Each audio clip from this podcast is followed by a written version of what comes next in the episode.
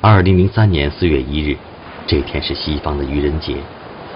初春的香港下着蒙蒙的小雨，街上的人们如平时一样行色匆匆。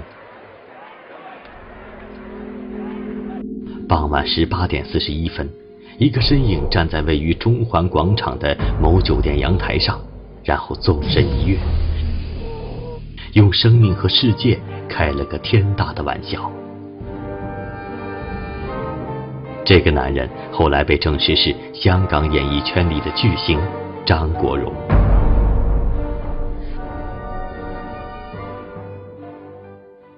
第一隻係貼身啊，張國榮啊。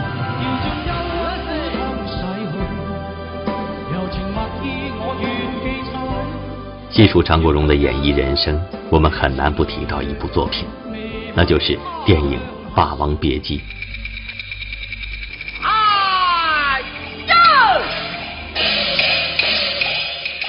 张国荣凭借对程蝶衣的完美诠释，不仅征服了观众的心，也使得他获得当年戛纳影展的最佳男主角提名，从此飞升国际影坛。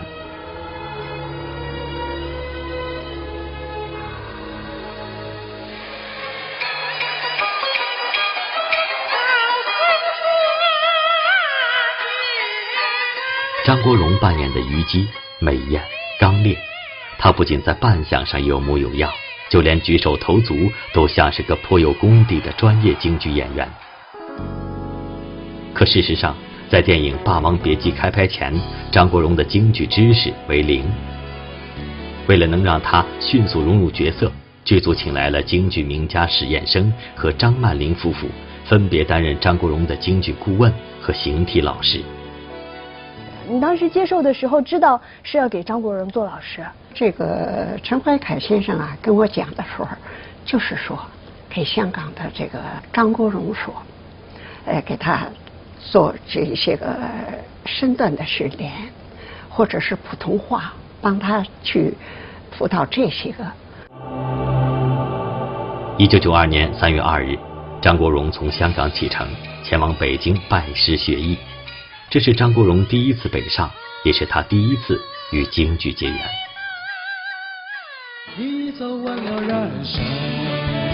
几天后，北京王府饭店的大堂内，张国荣正襟危坐，等待着他的京剧指导老师张曼玲夫妇的到来。那我当时就有一个想法，嗯，我是咱们这个国内的，也是著名演员，也是艺术家，嗯。首先，我想到什么呀？跟这些个所谓咱们现在说大腕儿啊，天王巨星，他们还巨星是吧？跟他们接触的时候，我当时就想：第一，不卑不亢，我我不会去你很高，或者是我如何怎么样。首先是互相尊重，嗯，一个真诚的态度。我首先是这么想的。嗯那么我们初次见面在哪儿呢？王府饭店。车把我们送到这个王府饭店门口，他已经在大厅等候了。他候着你们？他候着我们。我一看见他，当时我印象很深。他穿了一个呃皮夹克。我当时看见他，我也很拘谨，他更拘谨。第一句就是张老师，嗯，过来。拥抱，所以我马上的那原来那种想法呀，就降温了。你肯定原来就觉得说，哎呦，香港来的大腕儿啊，是不是特别有架子？对，就在这个架子面前，我也绝对不能示弱。对，我也是这样，就是自尊心都很强嘛。但是没想到，这就没想到，真的是一个很自然、很大方、很亲切的这么一个年轻人。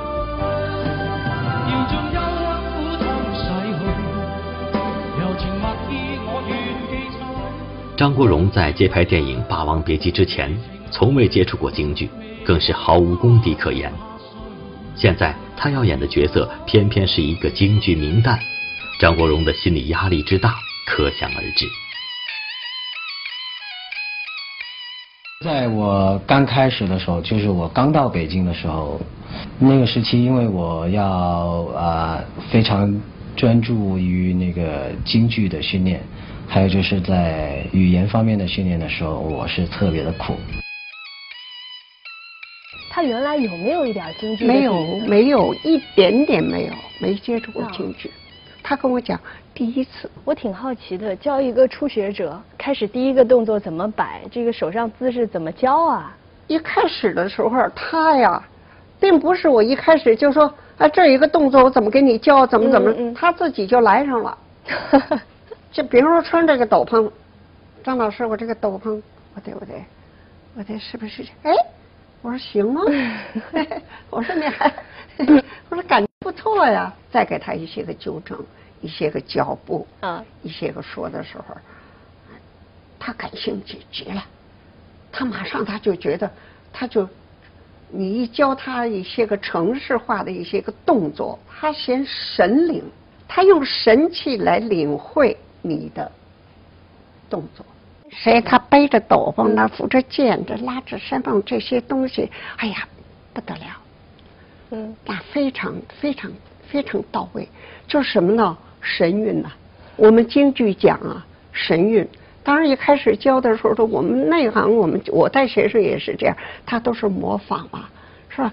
但是模仿是只是个开始，要他神韵，他要有那个味道出来啊。对，比如说，呃，就是陈善赖这个，比如说有这个镜头的时候，那么有这个动作的时候，我就给他说这个身段。嗯。比如说文花的时候。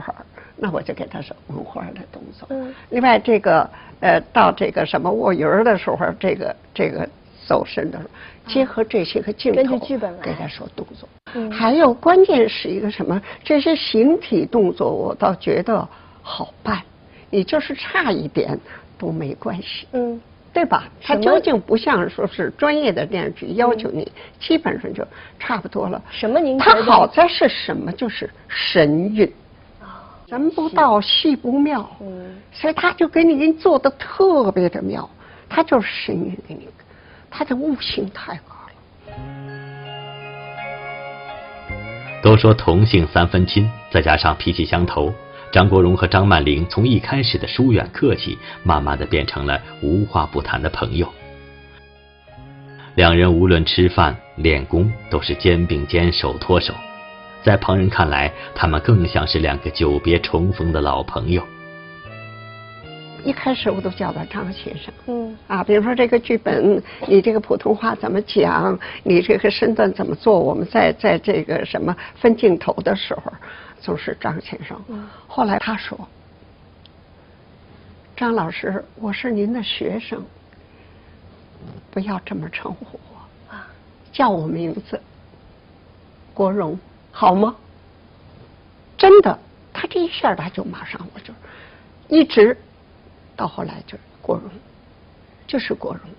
那到后来几年的过程当中，其实我们这个辅导，呃，作为我时间并不太长，我的先生史延生他一直跟到底的，我就也就一个多月吧，嗯嗯，就建立了深厚的感情。在教他的过程当中，他很用功啊，他很用功，很有悟性，很有灵气啊。嗯，你要帮他这个扶着剑，这个拉山棚，剑上，他马上就京剧的这种感觉，这种城市这些东西动作，而虞姬的这种人物的气度，马上就出来。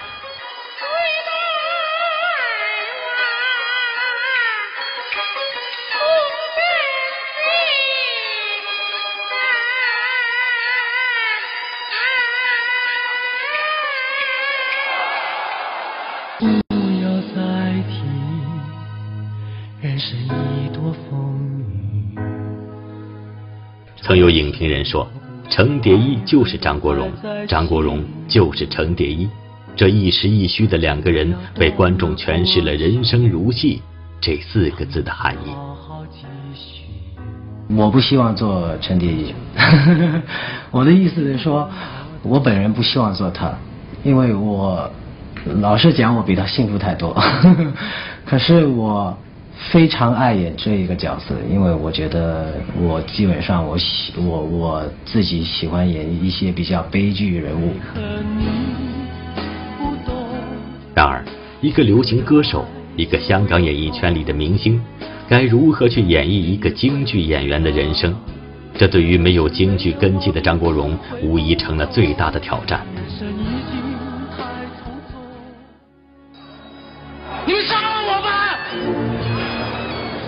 拍摄时，张国荣除了要找到京剧艺人的感觉，还要讲出一口流利的京片子，这对于一个香港艺人来说，绝非易事。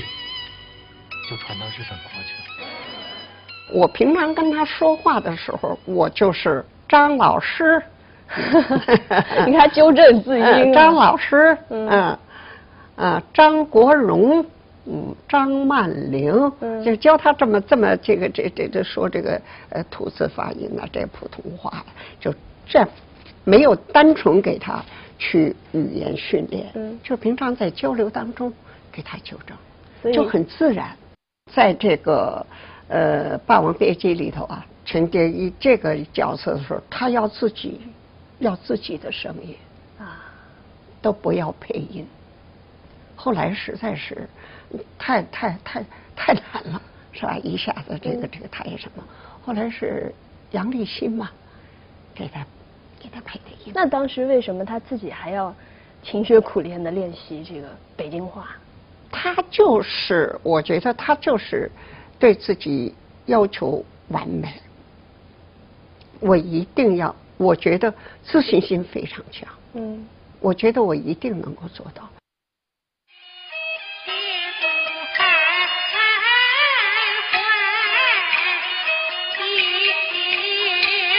张国荣在电影《霸王别姬》中的京剧扮相韵味十足，给人留下了深刻的印象。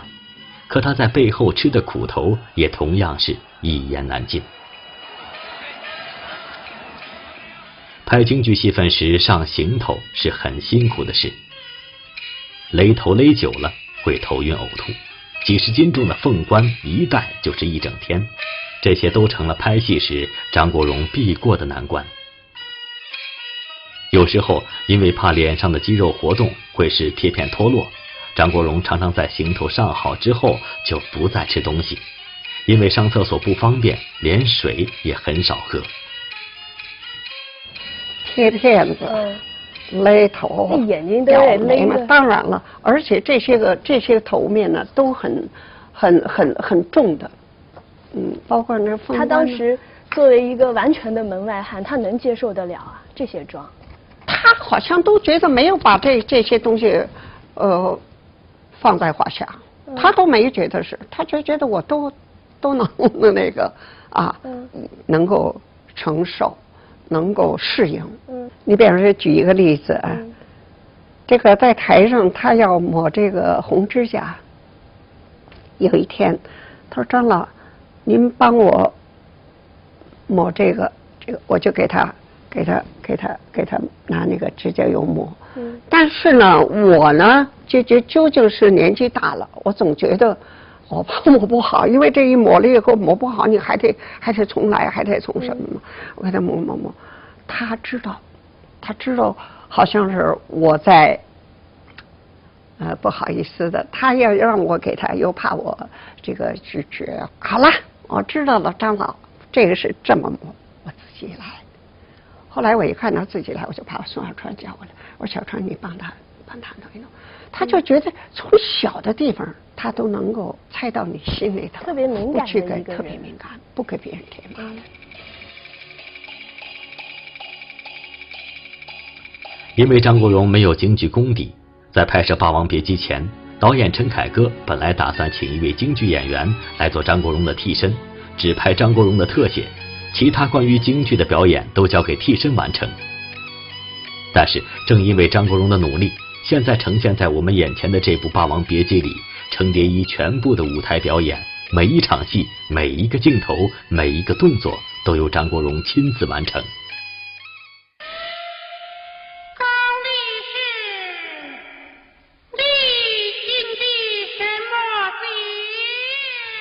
拍摄贵妃醉酒一段的时候，包括下腰、卧鱼在内的繁难动作，张国荣都一一演绎。给他找了两个替身的，为什么不、要替身？也我们我们院里找了一个刁丽，啊，个头跟他都差不多，找了一个高个的一个演员刁丽，就教他这个转身这个握这些东西，就想弄个替身。他说不要的，我啊自己练。他自己练，自己自己走，走得非常好。他天天练。那边有时候吃吃饭，这个下了工了，我们在北影一块吃饭，坐在这位子上，他都给我摇了。张老，我今天这个动作您看怎么样？我说你这个动作不行，你你你还得练，还还有点欠我。我说，他说了，张老你放心，明天我一定，今天回就好了，明天我一定按你的要求去做。嗯，第二天来了，马上就先来了，先给我做这个动作。哈，我惊讶了，我说不得了，我说一宿之间呢，一夜之间呢，嗯 你就变样了，刮目相看了，嗯那就是这个大扇子，啊，就这么一个动作。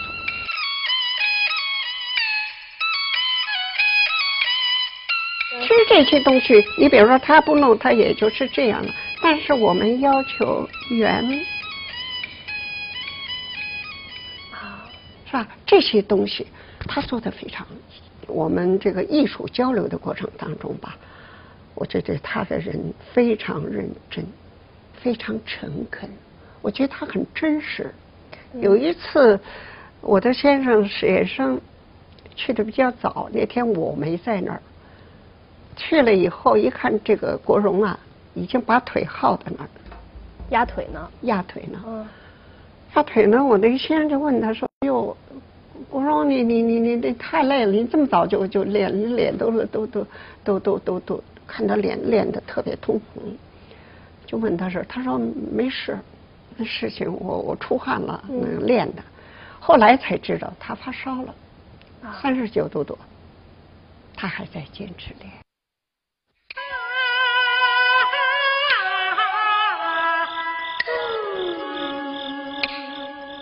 张国荣为了《霸王别姬》下了多大功夫，从片中那段清唱的《牡丹亭》就可以看出些许端倪。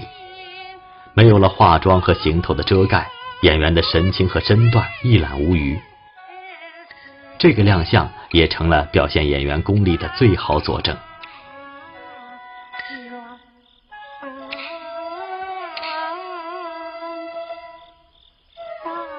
他研究梅先生的指法，兰花指，他很很很细致。到后来一直拍到这个拍《霸王别姬》时候，他还有一段昆曲，嗯，啊，他去唱也很认真。当然，这时候在教的过程当中，我说国荣啊，我说昆曲我不太灵通是吧？也学过，但是我一定给你找找一个好老师，真正的昆曲老师。当时我就给他请了北昆的蔡瑶仙，我把蔡瑶仙，我去到家去请他，嗯把他请到北影，给郭荣说身上。您看这老师当的哈，嗯是的，有很多老师都都帮助他。而且他对于周围的每一个工作人员都非常的关心。合作者，我们说底下的，嗯，给他穿服装的，给他化妆的。说到这里，我就觉得，我想起这个谁，林青霞有一句话。有一次我们到香港去看他的演唱会，说到这个林青霞家里去聚会，嗯，林霞都跟我说，他就说了，说张老师，说像国荣这样的人品，在我们演艺圈里不多，所以我们觉得就是一个多月的辅导，我完成任务就算可以了，拜拜了，是吧？嗯。但是我们的友情继续了这么多年，直到他走。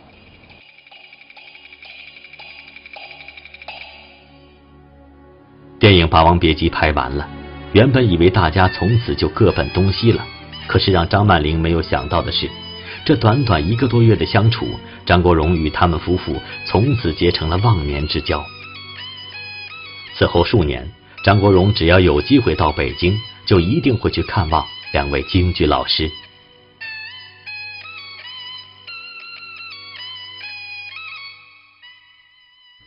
为了防止歌迷的追堵，摄制组对张国荣的行踪严格保密。到哪个饭店了，或是到哪个排练场，那个周围的人呢特别多。《霸王别姬》的庆功宴上，张国荣为何流下眼泪？